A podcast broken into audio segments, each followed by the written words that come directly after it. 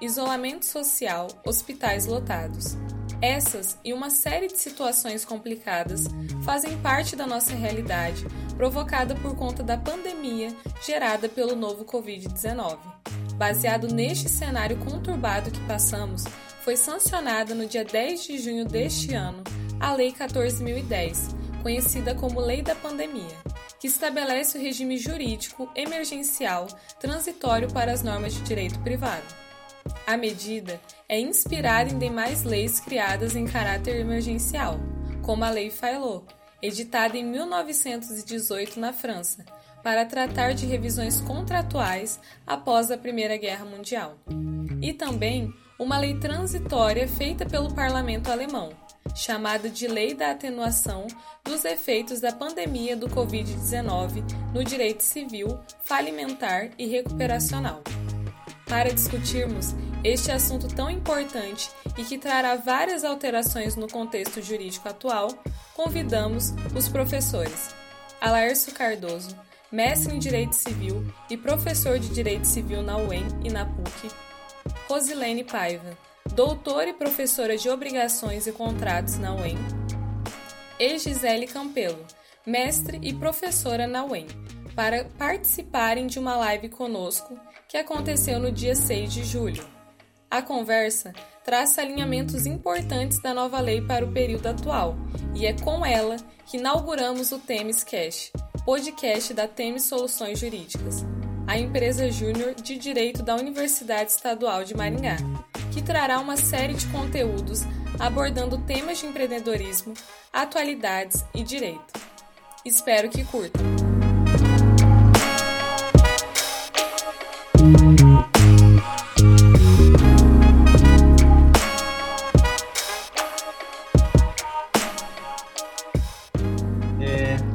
Início aqui na nossa, no nosso bate-papo, eu queria perguntar para a professora Gisele, pedir para ela introduzir um pouco o tema, o que, que é a Lei 14010, né? O que, que ela objetiva e se você acredita, professora, que essa lei veio em uma boa hora.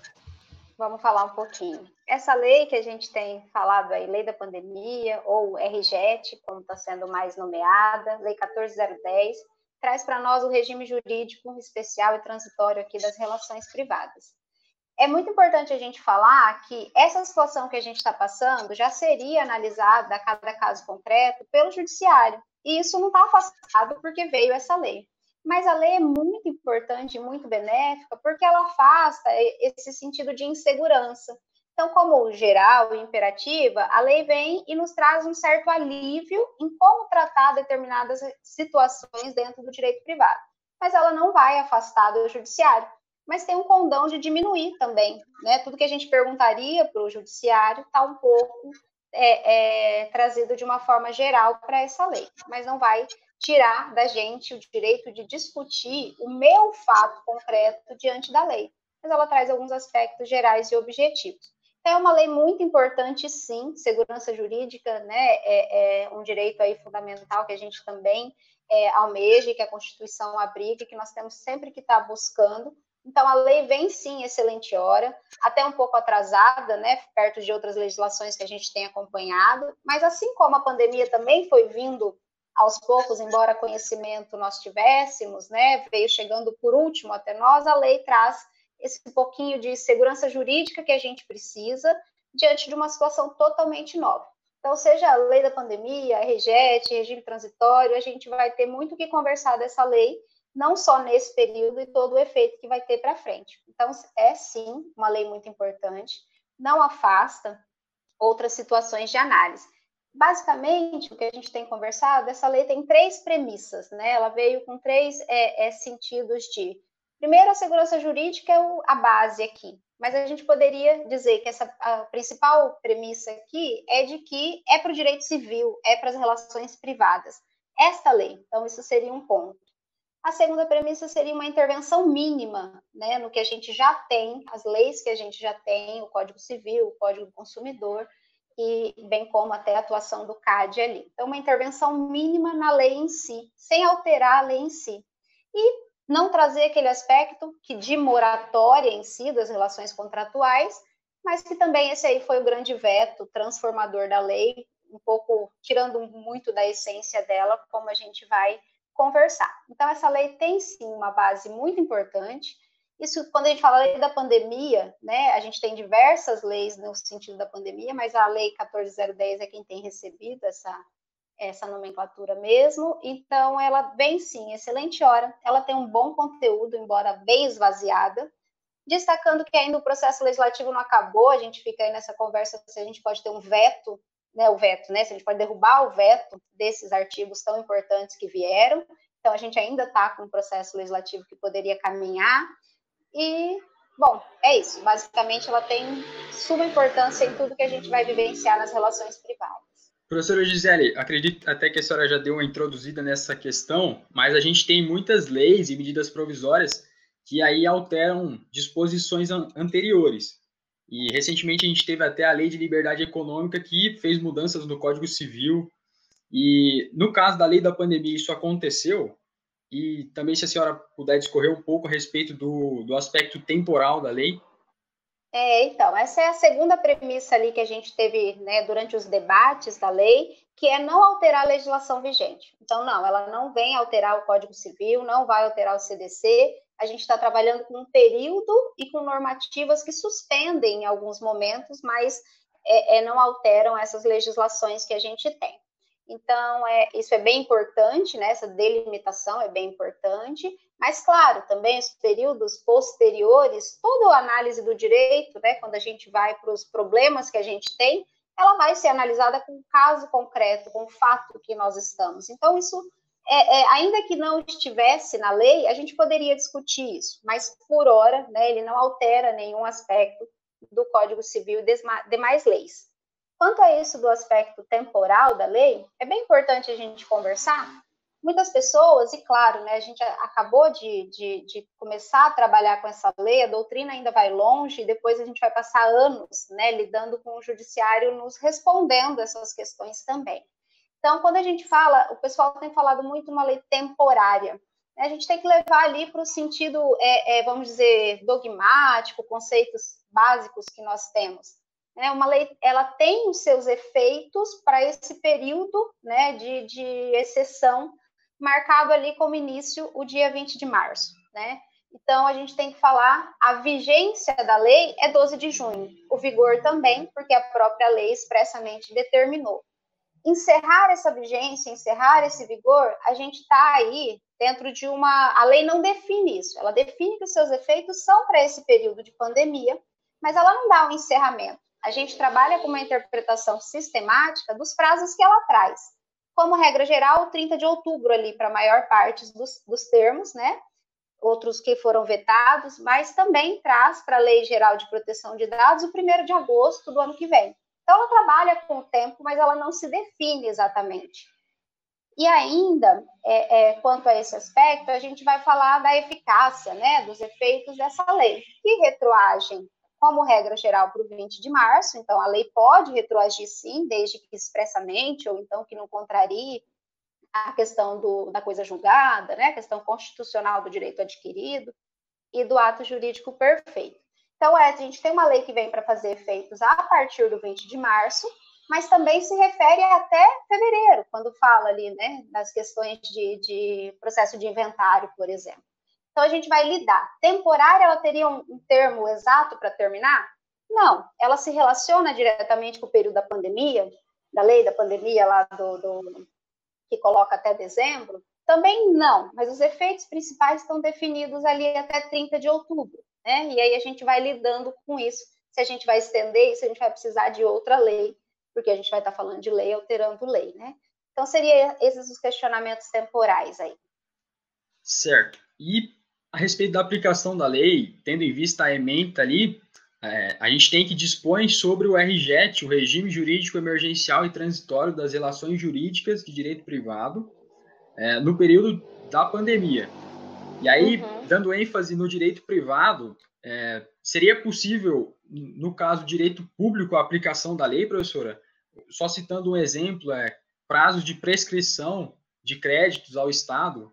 Professora Lércia vai falar isso da prescrição, mas é um questionamento muito interessante é se a gente aplicaria essa lei também para as questões é, é, de direito público. A resposta, vamos dizer, objetivamente considerada é não. Mas claro que a gente pode, né, em benefício de um, do, do administrado, depois questionar essa suspensão também para o direito público, mas isso vão ser respostas do judiciário. A resposta objetiva é não, até porque a lei ela vem com esse sentido de delimitação do setor privado por tratar de assuntos específicos do setor privado. Isso é extremamente válido, né? A gente até ali no começo do estudo do direito civil fica naquela discussão direito público, direito privado, essa discussão é dogmática, científica, né, que nos traz para a lei um aspecto prático.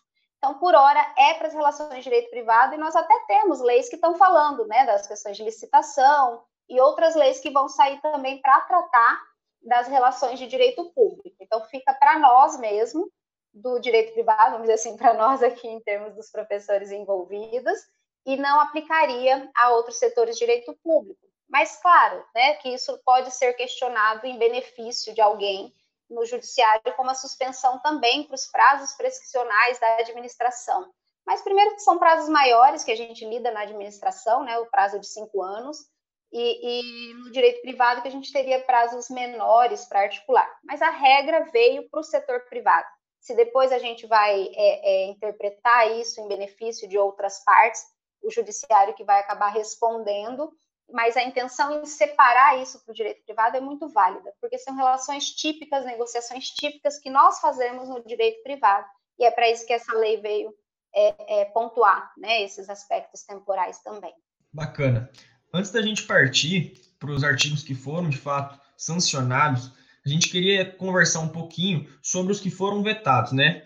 Essa lei 14010, ela surge de um projeto de lei número 1179 de 2020, feito pelo Senado, e ele tinha uma série de propostas que não foram que foram vetadas pelo presidente da República, e a doutrina, alguns doutrinadores classificaram, né, que foi vetada a parte essencial, a parte nuclear do que era esse projeto de lei. Eu queria pedir para você, professora Rosilene, explicar um pouco para a gente é, desses vetos, se você acredita que foram positivos, que foram negativos, em especial da parte da relação contratual que a senhora leciona na UEM. Pois não, Matheus. É, então, esse projeto de lei é, sofreu essa sanção com vetos, né? É, relativamente à questão da revisão contratual. Antes de falar dos artigos, eu gostaria de, de falar um pouquinho da nossa legislação. A nossa legislação é uma legislação que ela traz toda uma estrutura para revisão de contratos. Nós estamos vivendo um período de crise, né? essa crise que é uma crise sanitária, uma crise social, uma crise financeira, econômica, e que isso traz reflexos diretos nas relações jurídicas contratuais. É, no nosso dia a dia, nas nossas relações, nas nossas relações contratuais, nas obrigações assumidas, muitas vezes nós não conseguimos mais cumpri-las em decorrência desse momento. E muitas vezes a gente se depara com essa situação de, de pandemia, essa situação de pandemia para a relação jurídica contratual, será que ela pode ser considerada como uma situação de fato que nós não conseguíamos prever, é uma situação que ninguém poderia prever e nem evitar, e que isso vai de encontro né, com o que nós temos já estabelecido no Código Civil. Bom, em matéria de revisão de Código Civil, o que, que nós podemos falar em revisão contratual?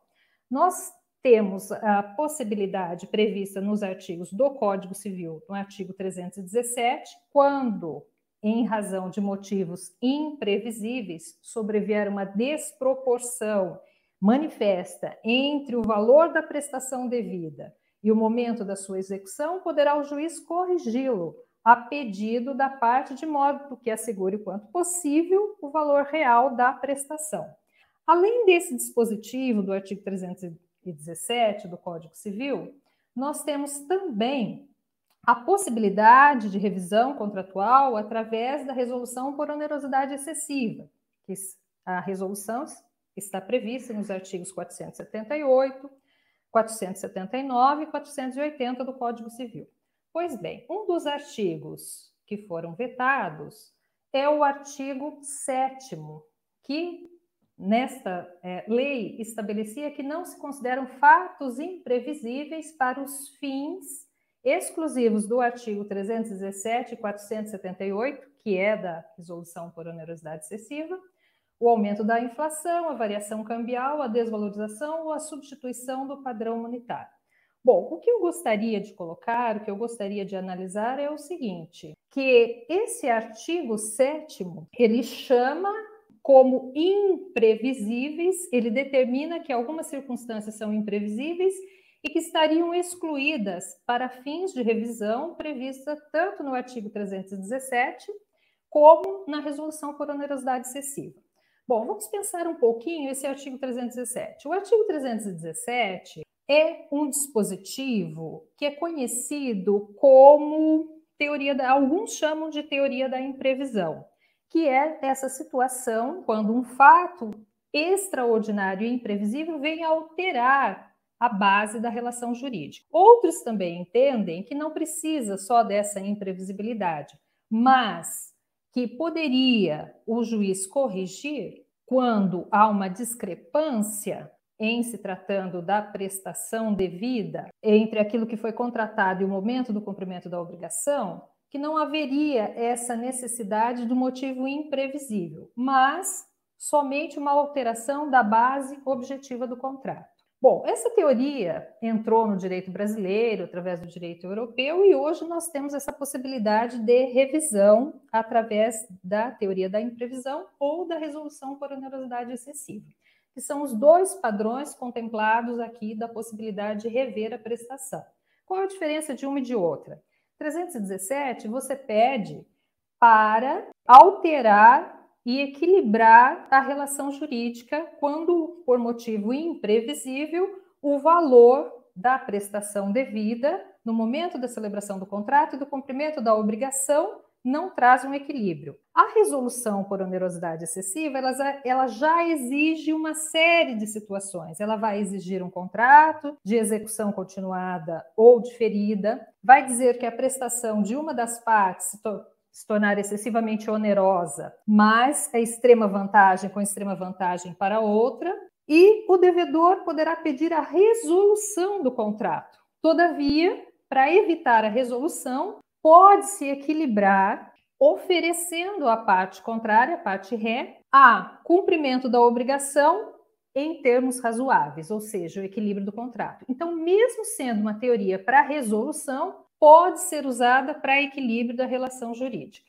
Muito bem. O artigo 7 ele afasta a possibilidade de se considerar o aumento da inflação, a variação cambial e a desvalorização ou substituição do padrão monetário, de se considerar como fatos imprevisíveis. Qual foi a ideia do legislador? A ideia do legislador é afastar todas essas situações para se considerar como fator imprevisível para a revisão dos contratos. Ora, parece-me aqui que o legislador ele quis estabelecer um padrão para não admitir a inflação, a variação cambial, a desvalorização, a substituição do padrão monetário. Ora, no Brasil, a inflação nunca foi considerada, os tribunais, de uma forma geral, eles não consideram a inflação como motivo para revisão de relação jurídica contratual a variação cambial só em alguns aspectos. Nós não temos é, variação cambial como possibilidade de revisão do contrato. Lá no governo Fernando Henrique Cardoso, em um momento em que foi alterada a variação do câmbio é, no Brasil, aí nós tivemos alguns aspectos, em alguns contratos, alguns tribunais considerando a possibilidade de revisão nesse momento. Mas, de uma forma geral, no Brasil, nós não temos essa possibilidade, porque é considerado como tanto a inflação, a possibilidade de desvalorização da moeda, como a variação cambial, são coisas previsíveis. Então, nós não utilizamos isso. Parece-me que o legislador aqui ele quis consolidar. Mas tem uma, um outro aspecto também. Só a situação da pandemia já é um fator imprevisível. Então, nós não precisamos é, ter, além da pandemia, uma outra situação. A pandemia por si só já pode ser considerado como um fato extraordinário e imprevisível, dando margem à possibilidade de revisão contratual. Bom, agora, o que precisa, e aí eu gostaria de chamar a atenção para o, o artigo 6, né, as consequências decorrentes disso, o artigo 6 diz que as consequências decorrentes da, pandem da pandemia do coronavírus nas execuções dos contratos, incluídas as previstas no artigo 393, não terão efeitos jurídicos retroativos. Ok, não terão efeitos jurídicos retroativos, mesmo na hipótese de eh, o devedor não responder pelos prejuízos, prejuízos resultantes de caso fortuito ou força maior. Ora, na execução dos contratos, como é que se dá a execução dos contratos? Ou você vai executar o contrato para o seu cumprimento da obrigação, cumpre-se a obrigação, não sendo possível cumprir a obrigação porque a prestação não mais existe, ou porque a, se tornou impossível, ou porque o credor não tem mais interesse no cumprimento da obrigação, então parte-se para o pedido de indenização por perdas e danos. As perdas e danos pode ser aferido se no contrato existir a cláusula penal, dependendo do tipo de inadimplemento, cláusula penal ou moratória ou cláusula penal compensatória, e, neste caso, não tendo cláusula penal, pagamento de indenização por perdas e danos. Muito bem. É, na execução dos contratos, como esse dispositivo ele foi vetado, o que, que os juízes farão? O que, que os juízes é, observarão? É, primeiro, precisa se usar muito do, do, bom senso nesse momento de pandemia. Precisa se ter em, é, em vista que, diante de uma situação de não cumprimento da obrigação, diante de uma situação de inadimplemento dessa obrigação, a utilização da via da composição, a utilização da via do acordo, a mediação, a conciliação, é uma primeira é uma situação válida e que deve ser seguida. Não não sendo isso possível e procurando o poder judiciário e, me, e agora é, nós teremos aí um grande número de ações diante de situação de inadimplemento, diante dessa possibilidade de inadimplemento, os juízes estão atentos a estas as questões de análise do relativamente à situação de inadimplemento, a análise relativamente aos dois lados da relação jurídica, mostrar quem tem condições de pagar, por que do inadimplemento, redução. Então, tudo isso tem, tem que ser levado em consideração. Tá? O juiz precisa ser sensível a esse momento com relação à situação de inadimplemento. Bom, então, esses, é, esses artigos que foram vetados são artigos fundamentais, são artigos é, que diz respeito ao momento e que é interessante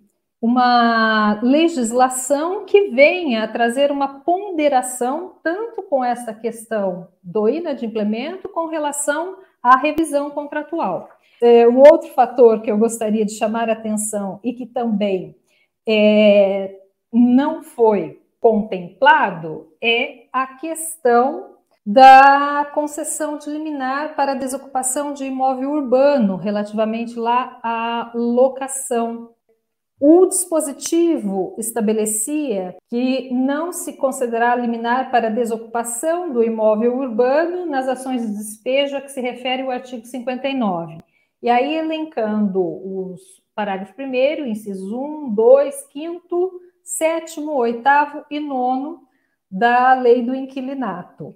Uh, o dispositivo, então, foi vetado também, e eu entendo que esse dispositivo aqui, o intuito do legislador era impedir uma questão né, social, é, de impedir as pessoas de desocupar o imóvel, né, é, no sentido de não violar o isolamento social e assim contribuir para a não propagação do vírus, além da questão social também, mas que não passou, né, que foi vetado também o dispositivo. Então, eu gostaria de chamar atenção para esses três aspectos e que não, foi, que não foram aprovados, né, que sofreram o veto aí.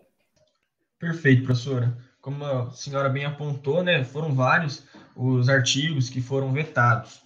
Bom, partindo agora um pouco para os que foram sancionados, é, vamos iniciar discutindo um pouco sobre a prescrição e decadência. Quanto a esse tema, a gente teve ali o artigo 3 né, da Lei 14010, que interrompeu e suspendeu os prazos de, é, de prescrição, de decadência, até o dia 30 de outubro deste ano. E eu queria perguntar diretamente para o professor Alaércio, né, que atua na advocacia, como você acredita que essas medidas vão impactar na atividade dos advogados e até quando, né, como ele, qual que deve ser a estratégia deles para quando esses prazos voltarem a correr? Bom, antes de falar sobre esses impactos, a gente precisa explicar um pouquinho o que é prescrição e decadência e o que é suspensão da prescrição, né? Porque não fala em interrupção, fala em suspensão e impedimento. Então, a prescrição, ela antigamente, os, os civilistas clássicos, Orlando Gomes, Clóvis Bevilacqua, Caio Mário, diziam que a prescrição extingue a ação, o que não é mais aceito hoje em dia. Então, o artigo 189 do Código Civil diz: violado o direito, nasce para o titular a pretensão, a qual se extingue pela prescrição. Então, a prescrição ela extingue a pretensão e não a ação. A ação é um direito fundamental, processual, de pedir ao Estado um provimento jurisdicional. E isso não prescreve. Uma pessoa pode ajuizar uma ação mesmo estando prescrita a dívida. Ela vai obter uma decisão judicial dizendo que está prescrita. Então, teve ação. Então, o que a prescrição extingue, na verdade, é a pretensão, o poder que o ordenamento jurídico confere ao titular do direito violado de exigir de modo coercitivo do devedor o cumprimento da prestação. Isso é pretensão. Se alguém bate no seu carro, se alguém te der uma dívida e não paga, nasce uma pretensão. Então, essa pretensão é que vai ser fulminada, extinta com a prescrição. Mas o que seria a suspensão? Então, a suspensão é o congelamento, a paralisação do curso do prazo. Então, por causa da pandemia, o legislador considerou que o titular do direito, o credor, por exemplo, ele tem dificuldade de conseguir os documentos necessários para viabilizar a propositura de uma ação. Os cartórios fechados ou com horário restrito. Às vezes, o credor está em casa, confinado, às vezes o credor é uma pessoa idosa que não pode ir na rua, que não pode ir no escritório da advocacia, falar com o seu advogado. Então, ele tem dificuldade de se locomover, de angariar a documentação necessária para a propositura da ação. O próprio, a própria atividade advocatícia não é considerada uma atividade essencial. Possivelmente o advogado não vai estar lá no seu escritório para atender também. Então, por causa dessas dificuldades geradas pela pandemia, o legislador entendeu que era necessário suspender o prazo, congelar o prazo para propor essas ações. A partir de que momento que se dá esse congelamento? Isso é muito importante. A partir do dia 12 de junho. Então, os prazos prescricionais ficam suspensos a partir do dia 12 de junho que é a data da entrada em vigor desta lei da pandemia. Então, por exemplo, ação de cobrança de seguro contra a seguradora do segurado contra a seguradora. Prescreve em um ano, artigo 206, parágrafo 1 do Código Civil. Então, se a seguradora não paga a indenização, o segurado teria o prazo de um ano para propor a ação. Vamos imaginar que um ano, que esse prazo fosse vencer no dia 30 de julho, menos um pouquinho, 30 de junho. Então, chegou o dia 12 de junho, o prazo fica suspenso. O segurado teria ainda até o dia 30 de junho, teria lá 18 dias para propor a ação. Fica suspenso. Então, esses 18 dias não correm. Chegou dia 12 de junho, o prazo fica suspenso, paralisado. Até quando? Até 30 de outubro, que é a data final, termo final da lei da pandemia. Chegado dia 30 de outubro, o prazo volta a correr pelo restante. Então, esses 18 dias vão vencer no dia 18 de outubro. Então, o advogado tem que tomar cuidado, porque se trata de prazo de, de causa de suspensão da prescrição e não de interrupção. Suspensão da prescrição significa que, cessada a causa suspensiva, no dia 30 de outubro, quando essa lei deixa de vigorar, o prazo continua a correr pelo restante. Então, se lá no dia 12 de junho faltavam 18 dias para prescrever, esses 18 dias ficam postergados para outubro, a partir do dia 30 de outubro. Então, suspensão. Diferentemente da interrupção da prescrição, que interrompida a prescrição, o prazo recomeçaria a correr pelo restante e não pelo todo. Por isso que essa lei trata de suspensão e não de interrupção da prescrição. Ou seja, computa-se o prazo que decorreu até o dia 12 de junho. Então, se no dia 12 de junho faltava um dia para prescrever, para o prazo, não prescreve até 30 de outubro. Deu 30 de outubro, esse um dia, ou seja, dia 1 de novembro, o titular do direito terá que ajuizar a ação. O mesmo se aplica à decadência. Tá? Os prazos de decadência, que normalmente não se suspendem nem se interrompem, no caso da lei da pandemia, os prazos decadenciais serão também suspensos. São prazos de prescrição os do 205 e 206 do Código Civil. Todos os outros previstos no Código Civil são de decadência. Tá? Então, a decadência não está relacionada a uma pretensão. A decadência está relacionada ao que nós chamamos de direito potestativo, que é um direito de interferência na esfera jurídica da outra pessoa. Não é uma pretensão. Decadência, por exemplo, é o direito de anular um contrato por vício do consentimento, prazo decadencial. A pessoa tem o direito de interferir na esfera jurídica da outra pessoa. Ação de divórcio, para essa ação de divórcio não tem prazo, né? Porque existem prazos, existem situações de decadência, existem situações de direito potestativo que não tem prazo, tá? Mas isso é uma discussão muito longa. Então, quando se trata de situação de poder, direito potestativo, interferência na esfera jurídica da outra pessoa, o prazo de decadência. Quando tem uma pretensão, aí o prazo é prescricional e esses ficam suspensos. Também os prazos decadenciais, por força desta lei, ficam suspensos. Então, se a pessoa tinha o direito, a, a, possibilidade de anular um contrato por erro, por dolo, por coação, o prazo do artigo 178 é de quatro anos, esse prazo ficaria paralisado a partir do dia 12 de junho e voltaria a correr no dia 30 de junho, é um prazo de decadência. Então, a, a razão de ser dessa disposição é exatamente a dificuldade o legislador reconheceu das pessoas conseguir é, juntar os documentos, se, se, deslocar até o advogado, até o escritório, cartórios fechados, é, enfim, para evitar que a pessoa se exponha, resolveu paralisar ou congelar todos os prazos. Perfeito, professor. Aproveitando o assunto, já fazendo um link com o artigo 10, é, ele prevê né, a suspensão do prazo uhum. da uso capião. Explica para a gente um pouco dessa suspensão, professor, e como ela seria para o caso de um titular de direito que foi negligente quanto a esse direito. O artigo que trata do uso campeão, na minha opinião, ele é desnecessário. Tá? Que é o artigo 10, né? suspende-se os prazos de aquisição para a propriedade imobiliária tá? aqui é, nas diversas espécies do campeão a partir da entrada em vigor desta lei ou seja, desde 12 de junho até 30 de outubro. Nem precisava do artigo 10. O artigo 1244 do Código Civil fala que estende-se ao possuidor o disposto quanto ao devedor das causas que impedem, suspendem ou interrompem a prescrição, as quais também se aplica ao uso capião. Então, o Código Civil já diz que as causas que suspendem a prescrição também se aplicam ao uso capião. Vamos imaginar o uso capião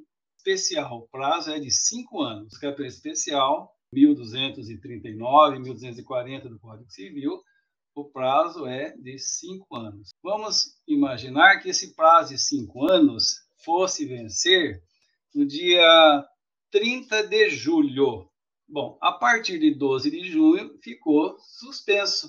O prazo da uso campeão para de correr no dia 12 de junho. Quando chegar lá no dia 30 de outubro, o prazo volta a correr, ou seja, o possuidor vai ter que aguardar a partir de 30 de outubro. Vamos ver se eu consigo colocar melhor para você. 12 de junho, parou de correr o prazo. Se faltava um mês para inteirar os cinco anos, de uma forma mais simples, faltava um mês para completar os cinco anos. O possuidor estava lá angustiado, ansioso, falou, daqui um mês eu posso procurar um advogado e entrar com ação de uso capião. Chegou essa lei, ele vai ter que aguardar mais tempo. Ele vai ter que esperar 30 de outubro, fica congelado o prazo, aí vai vencer no dia 30 de novembro. Esse um mês vai começar a contar depois de 30 de outubro. É um benefício estabelecido em favor de quem? Do proprietário. Prejudicou quem? O possuidor. Faltava um mês para ele adquirir. Quando chegou a lei, ela entrou em vigor, o prazo ficou suspenso. Esse um mês só vai começar a contar, só vai correr a partir de 30 de outubro. O proprietário agora tem mais tempo para procurar advogado, tem mais tempo para se organizar. Ele não precisa se preocupar ali, no meio da pandemia, de contratar um advogado para propor uma ação reivindicatória, para poder expulsar ou, ou, recuperar a posse do imóvel. Ele pode esperar dia 30 de outubro. Tá? Então, o prazo da usucapião fica suspenso. Ele não corre, ele congela a partir de 12 de outubro e descongela, congela a partir de 12 de junho e descongela, ou seja, volta a correr a partir de 30 de outubro. Uma questão que você colocou, Matheus, vou imaginar um prazo de oito anos, prazo de prescrição, lá no artigo 3 da lei, oito anos. É, correu, transcorreu até 12 de junho, quando essa lei entrou em vigor, apenas dois anos. Significa que o credor tem mais seis anos para propor ação. Chegou 30 de outubro, ele não propôs ação. Ele vai propor dali cinco anos mais adiante. Então, o cara tinha 10 anos para propor ação. Quando chegou em 12 de outubro, quando essa lei entrou em vigor, só tinha passado dois anos desse prazo. Tinha ainda oito anos para frente. Aí chegou 30 de outubro, a lei da pandemia acabou, passa mais um ano, dois anos, três anos, quatro anos, cinco anos, seis anos. Lá no final ele entra com ação. Ele vai poder alegar suspensão nesse prazo de 12 de outubro a 30 de outubro? Ele foi negligente. Ele precisa se valer desse prazo. O Pablo Stose, na, na live que ele fez, ele fala que não, por ele ter sido negligente, ele não teria direito de se valer desse período de suspensão ou seja, não computar o tempo de 12 de outubro, de, de julho, junho a 30 de outubro, porque ele foi negligente. Só que eu acho que isso não vai vingar. E uma insegurança. Ele fala, ah, então ele teria vencido 30 de outubro, ele teria que entrar com ação até 1 de janeiro, mais ou menos, a opinião do, do autor. Mas isso está na cabeça dele, isso não está escrito na lei. Eu não concordo com isso. A lei fala que os prazos estão suspensos de 12 de, de, de junho a 30 de outubro. Não importa quanto tempo depois de 30 de outubro, o titular, o credor, vai ajuizar a ação. Pode ser dali um ano, dali dois anos, dali três anos. Esse período não pode contar, porque o prazo estava suspenso. Senão geraria uma insegurança. Não posso obrigar o sujeito a propor a ação em 1 de janeiro se ele tem mais cinco anos de prazo, mais seis anos, mais sete. Uma opinião que não está de, de acordo com a lei, a lei fala, estão suspensos os prazos de 12 de junho a 30 de outubro. Ponto. Então, esse prazo não conta. Tá? Não importa que depois de 30 de outubro ele vai levar um ano, dois anos ou três anos para ajuizar a ação. Então, é a, a live do, do, do Stose, ele mesmo reconhece que é difícil de dessa tese, na prática, vingar, porque gera uma insegurança muito grande. Eu estaria obrigando o sujeito a entrar com ação até 1 de janeiro, de fevereiro, seja lá o que, quando a lei não diz isso. É uma questão que deixa bastante dúvida, né, professor? Deixa. Mas para solucionar a dúvida é fácil. Aplica-se o que está escrito aí na lei, 12 de junho a 30 de outubro. Aplicando o que está aí, não gera insegurança ou instabilidade nas relações. Professor, agora partindo um pouquinho para as questões de, das pessoas jurídicas de direito privado e relações condominiais, é, a gente na TEMS trabalha muito com associações e a gente, antes dessa lei, estava tendo um pouco de dificuldade com o registro das deliberações e assembleias. E no artigo 5 é, ele traz ali que essa assembleia poderá ser realizada através de meios eletrônicos e, da mesma forma, também o artigo 12 que trata a respeito dos condomínios. É, o senhor poderia nos dar um, um exemplo prático de como aconteceria essa assembleia e como que seriam colhidas essas manifestações de vontade? A assembleia é o órgão máximo no âmbito do condomínio e também nas associações. A Assembleia tem poder para criar a entidade, extinguir a entidade, modificar o estatuto, eleger e destituir a diretoria. Então, para evitar aglomerações, a lei estabeleceu que essas assembleias poderão ser realizadas por meios eletrônicos, como esse que nós estamos é, usando agora, pode ser o Zoom, o Google Meet, o WhatsApp, qualquer meio eletrônico que, nesse caso, não será necessária a presença física dos condôminos ou dos associados. Inclusive, para os efeitos do artigo 59, esse artigo trata da modificação do estatuto e destituição dos administradores, até pra, para essas finalidades. Então, é possível que seja realizada por meio virtual, desde que seja garantido direito dos condôminos ou dos associados de participar com voz e voto. Tem que ser de modo que ele possa interferir, tentar convencer os demais condôminos ou associados. Então, ele tem que participar efetivamente da Assembleia. A ata não precisa ser escrita, tá? ela, não, ela pode ser, mas não precisa ser escrita. Se for escrita, o administrador ou síndico vai é, redigir a ata unilateralmente, fica gravada a reunião, isso dá até mais segurança, que não vai ter aquela discussão, ah, mas eu não falei isso na Assembleia. Se está gravada, tem como provar se ele falou ou não falou aquilo. Né? Então, a ata pode, pode ser unilateral, não precisa da assinatura dos condôminos ou associados, basta que o administrador ou o síndico declare que eles participaram e votaram, e tem como provar isso, porque a sessão é normalmente gravada. Então, isso facilitou a realização desses atos sem a necessidade de aglomerar as pessoas, o que contribui para a não propagação da, da pandemia. Foi essa a intenção do legislador. Então, WhatsApp, Zoom, Google Meet, qualquer meio que permita voz, voto dos participantes. Certo, professor. É, o artigo 12, também o parágrafo único, na verdade, é, trata do caso de não é, eles não conseguirem realizar essa assembleia. E aí, no caso do, do condomínio, né? E aí, o que, que acontece, professor, no caso de não conseguirem realizar essa assembleia e o mandato de um síndico expira nesse período aí, de 20 de março até 30 de outubro? Vamos imaginar um condomínio pequeno, quatro ou seis apartamentos, onde, se, onde somente moram pessoas idosas que não tem, é muito raro isso acontecer, que não tem condições de usar esses meios eletrônicos. Não pode usar, não consegue usar o WhatsApp, nenhuma dessas plataformas. Não precisa ser todos. O Código Civil estabelece que todos os condôminos têm que ser convocados para a Assembleia. Agora, se o pessoal que foi convocado não consegue participar por um meio eletrônico por causa da, das dificuldades de lidar com essas plataformas, Bom, daí o, a, o legislador previu que o mandato do síndico fica prorrogado até 30 de outubro de 2020. Então, a prorrogação do mandato do síndico automático, é necessário uma pessoa que represente o condomínio ativa e passivamente, nos atos judiciais e extrajudiciais. O síndico não pode ficar, o condomínio não pode ficar sem uma representação. Então, quando um síndico é eleito, a primeira coisa que ele faz é pegar a ata e levar, por exemplo, lá no banco, porque o gerente do banco não vai deixar ele movimentar a conta do condomínio sem essa ata. Agora, se tivesse vencido o mandato, não pode fazer uma nova assembleia por causa da pandemia.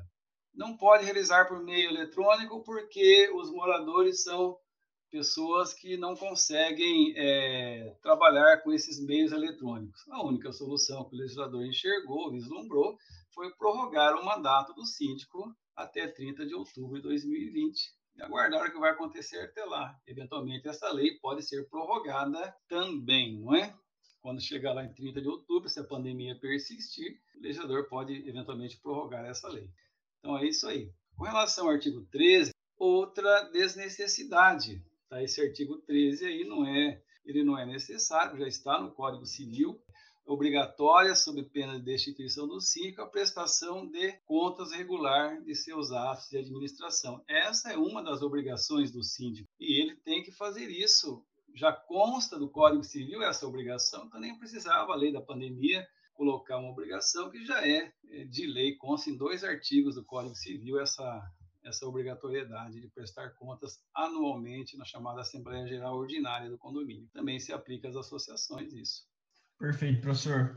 Tratando agora um pouco de relações de consumo, nós tivemos ali uma breve alteração. A gente, o legislador suspendeu o artigo 49 do Código de Defesa do Consumidor é, para os casos de delivery de medicamento, né, por conta aí do aumento é, da demanda para essas duas situações.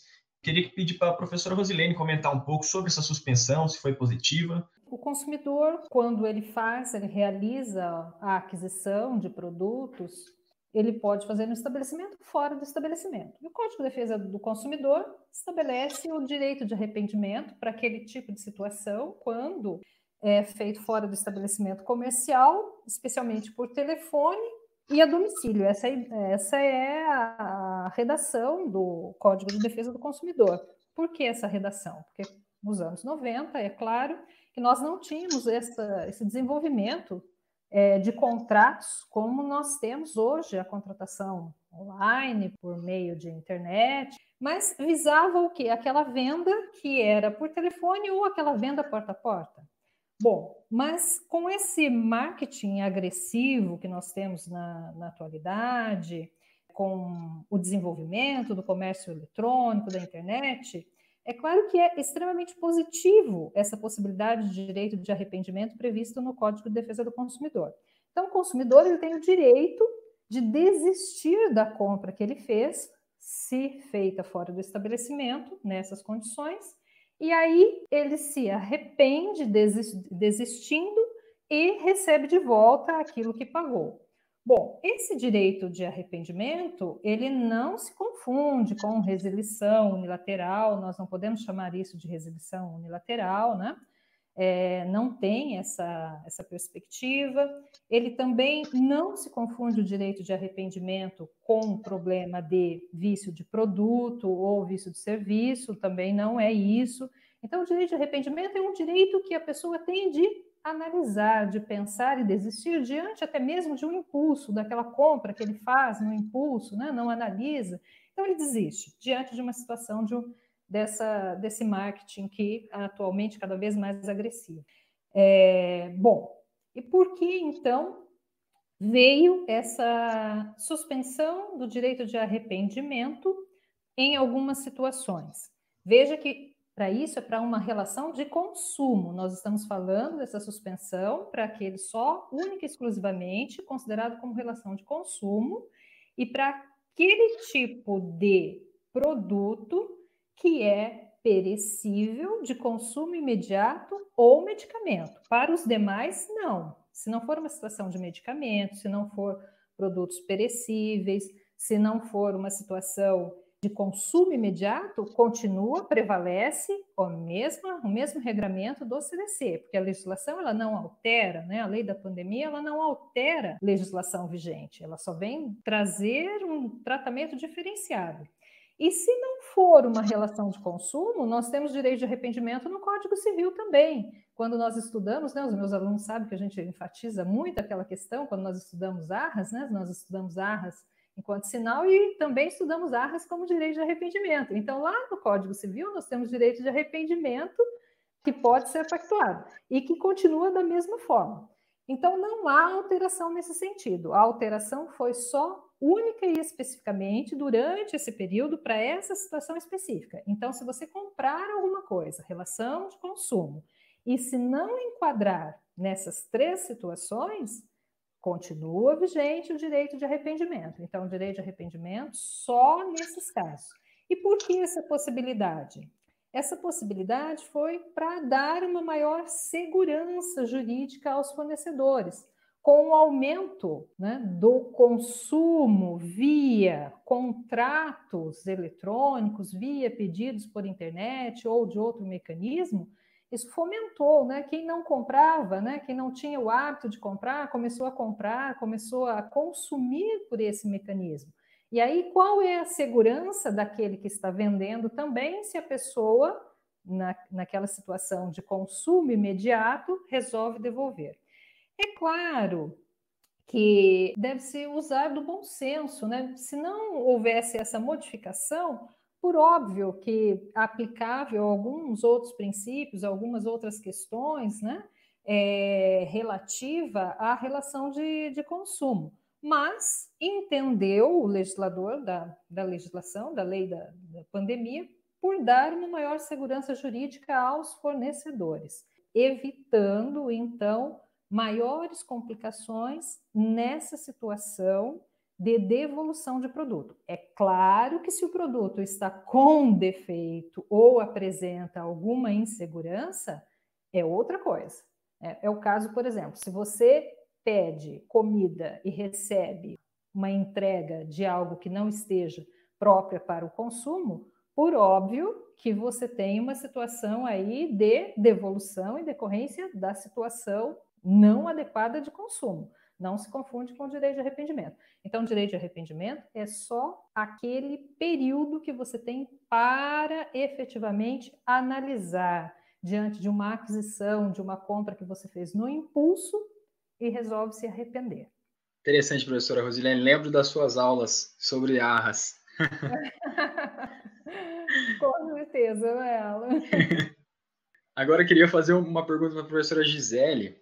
É, o artigo 14 ele trata sobre o regime concorrencial nos tempos de pandemia e ele suspende alguns incisos da Lei 12.529, é, de dois artigos ali. Eu queria saber quais aspectos práticos a gente teria a partir dessas suspensões, professora Gisele. Quando a gente fala do regime concorrencial, a gente precisa se relacionar com a figura da lei antitrust e do CAD, né, o Conselho Administrativo de Defesa Econômica. A livre concorrência é base do nosso Estado, um tema de extrema relevância para o direito privado, para as relações de consumo, para as relações contratuais, é, entre as próprias é, sociedades empresárias também. Então, essa lei vem trazer aspectos muito importantes, destacando sempre, né? Ela fala, traz uma segurança jurídica para o período de pandemia, de situações que o CAD iria analisar. Então, ele coloca ali, sem eficácia, alguns incisos, né, é, é de condutas em que o CAD costuma é, é, analisar como ilícitas per si e considerar dentro como é, é, atentadas aí à livre concorrência, mas, claro, o CAD é um órgão administrativo que as situações podem ser revistas no judiciário e é no judiciário que a gente vê os casos concretos. Então, a visão do CAD é uma visão mais objetiva mesmo, aquelas condutas são infrações é, é da lei antitruste e a lei vem diz: olha, nesse período de pandemia, certas condutas devem ser analisadas pela situação da pandemia. Aquilo de, de deixar claro a situação que a gente está passando. O artigo 14, a gente vê ali, ele fala primeiro dos incisos é, é, 15 e 17 do artigo 3. São é, é, incisos que a gente até ouviu falar em outras situações de crise, bem importante, o, o, inciso 15 é mais difícil, né? A gente pensar que seria vender mercadoria ou prestar serviço injustificadamente abaixo do preço de custo. Não é uma conduta que a gente costuma muito ter como retorno de crises, mas vamos dizer que é uma medida também de angariar mercado. Eu vou vender abaixo até do que eu estou é, é, tendo de custo para é, é, causar uma desvantagem para os meus concorrentes. Essa é a base lá é, é, na lei antitrust. Aqui eu venho, ó, nessa situação de pandemia, claro, né, se eu fizer isso e eu estou tendo em conta produtos que têm relação com a pandemia, né, a gente não pode entender aqui como alvará para condutas, né, eu estou liberado disso. Não, tem que ter relação com a pandemia e depois a gente vai analisar. Mas a normativa veio e traz isso de forma geral. Então, vender mercadoria ou prestar injustificadamente preços abaixo do preço de custo não costuma ser uma conduta que a gente tem, mas que poderia ser observado e dentro da livre concorrência isso ofende a livre concorrência. O inciso é, é 18, na verdade, não, é 17. Ele também traz outra conduta que a gente analisou, que é cessar parcialmente ou totalmente as atividades da empresa sem justa causa comprovada. Então, meu produto perdeu sentido nesse momento de pandemia, como a gente tem com muitas é, indústrias culturais, entretenimento, então eu vou fechar aqui. Eu não posso, dentro da situação comum, simplesmente é, é cessar minhas atividades total ou parcialmente sem justa causa. Agora, na pandemia, eu poderia? poderia, né, sem trazer isso uma, infra, uma infração objetivamente considerada. Mas tudo isso também tem que ser analisado, não vai afastar as relações trabalhistas. A gente está falando aqui sobre o prisma da lei de antitruste, a questão concorrencial. Então, a lei vem e expressa isso.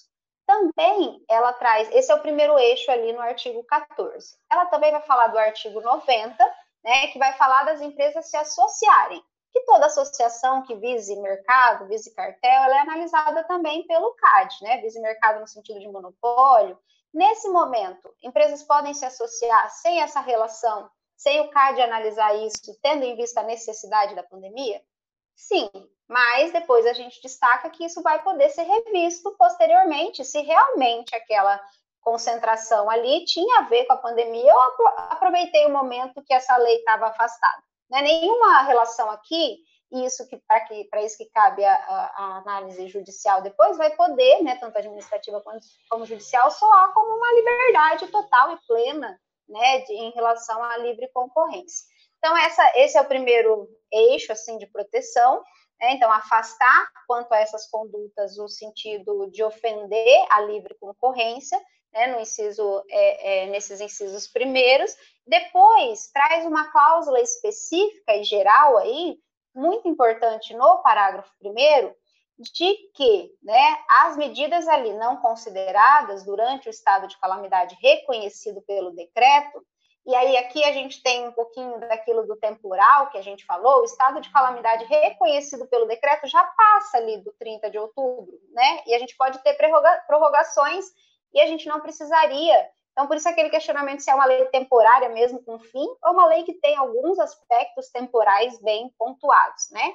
Então, a gente teria ali que essas circunstâncias deverão ser consideradas, né? São circunstâncias extraordinárias e tinham relação com a pandemia, né? Então, as, o que o, o, o, o CAD for analisar, ele vai levar esse, esse momento em consideração, o que deve ser sempre, na verdade, né? A lei não pode ser é, aplicada sem considerar a situação que as pessoas estão. Mas em termos administrativos, que é a atuação do CAD, a gente costuma ter uma aplicação mais objetiva da lei. Mas depois eu posso analisar isso perante o judiciário e trazer a minha situação específica, que é o que a gente costuma fazer. Então aqui eu já trago um aspecto geral para esse raciocínio aí emergencial e também é, aplicando principalmente para essa questão da, da, do trabalho conjunto da, das empresas, né, da associação dessas empresas, é, é, essa situação de que pode ser necessário para que a gente continue operações aí sem ofender a livre concorrência, prevalecendo ou não o consumidor, mas tudo voltado aí para esse período de pandemia. Então, esses, esse artigo 14 e seus parágrafos, ele já por si, ele já se atrelou mais fortemente à lei, né, que considera o estado ali de, de pandemia, não colocando o 30 é, é, é, de outubro em si, né, então a gente vai ter um período maior e muitas análises virão das condutas do comércio, né, e do, do entre as sociedades empresariais durante esse período. Perfeito, professora Gisele. É, queria encerrar aqui o nosso bate-papo fazendo a última pergunta também para você, professora, sobre família e sucessões. Nós tivemos ali algumas medidas, né, tanto da questão da prisão domiciliar para o caso de dívida alimentícia e também, né, para os prazos do abrimento do inventário e também do processo de partilha tivemos algumas alterações. Professor, explica para a gente um pouco do que foi essas alterações. Primeiramente, falando ali do assunto de família, um assunto bem importante para esse momento, que é de alimentos, né? Então, muitas famílias tiveram sua renda reduzida, o, o pai que presta alimentos, a mãe que presta alimentos. Então, realmente é uma situação é, é complicada. Mas tem que ter relação com esse período e também tem que se levar em conta que o, os alimentos são essenciais aí, principalmente esses alimentos que do, os quais a gente autoriza a prisão civil ainda, né, constitucionalmente, essa visão. Então, em muitos sentidos, principalmente na advocacia, pessoas costumam né, confirmar muito assim, de que a prisão é a medida, ah, prendeu, o cara vai pagar, a mulher vai pagar, a família vai se unir, alguém vai pagar. Então, é, e aí eu tiro essa possibilidade. Mas a gente tem que olhar, né, ter o um olhar é, é, para essa situação de pandemia.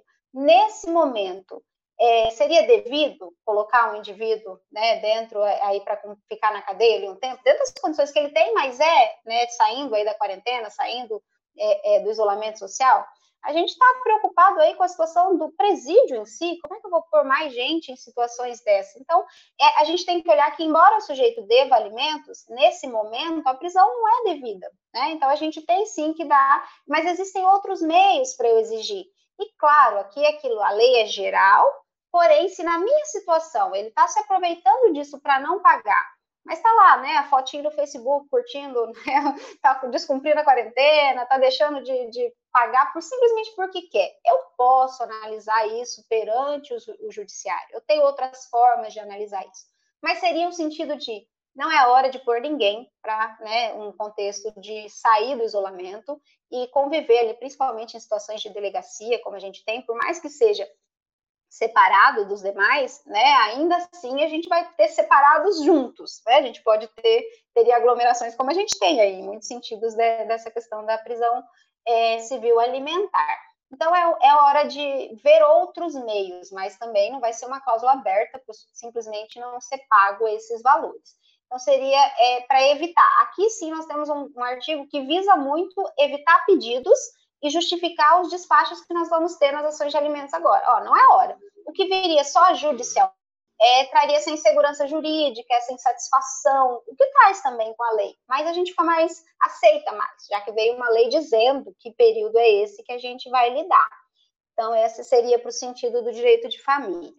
Já para o direito das sucessões, ali no artigo 16, ele trabalha com o prazo do artigo 611 do CPC, levando esse prazo aí, né, colocando que o, é, artigo 611 do processo civil para sucessões abertas a partir de 1 de fevereiro, o que seriam as sucessões abertas? Sucessão é aberta com o falecimento. Então, faleceu a partir de 1 de fevereiro, o termo inicial daqueles dois meses que nós temos, e aqui vamos aos inteses, né, esses prazos de inventário, na prática eles são bem diferentes com a gente, né, na, lidar com isso judicialmente, então, dois meses que eu tenho para iniciar o inventário, eu teria isso dilatado, a lei usa esse termo aqui bem estranho para nós, mas para 30 de outubro de 2020.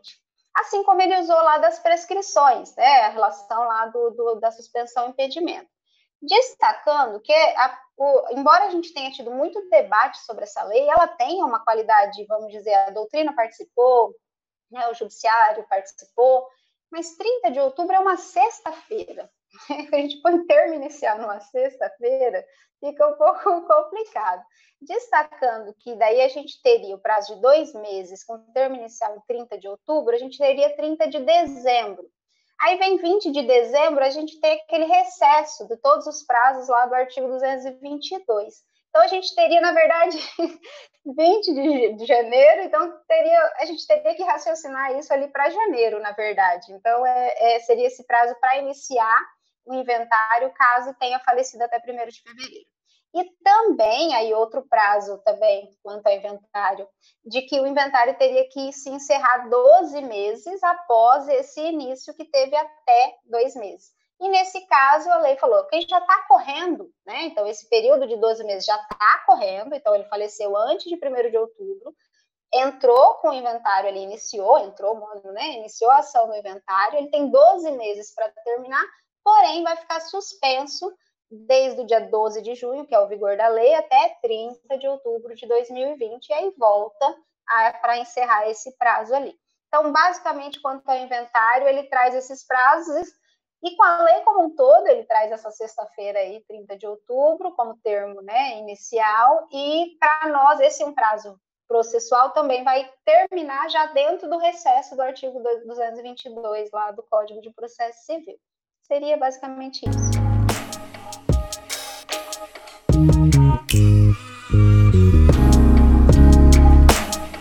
O Têniscast vai ficando por aqui. Agradecemos por nos acompanhar nessa nova forma de produção de conteúdo. A ideia central é fomentarmos o empreendedorismo, colocando o direito como foco de discussão.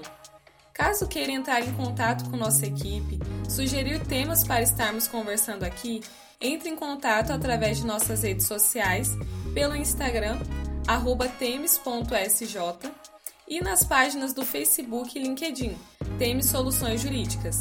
Ou também envie um e-mail para contato.tmcj.gmail.com. É isso. Tenha um ótimo dia e nos vemos em um próximo encontro.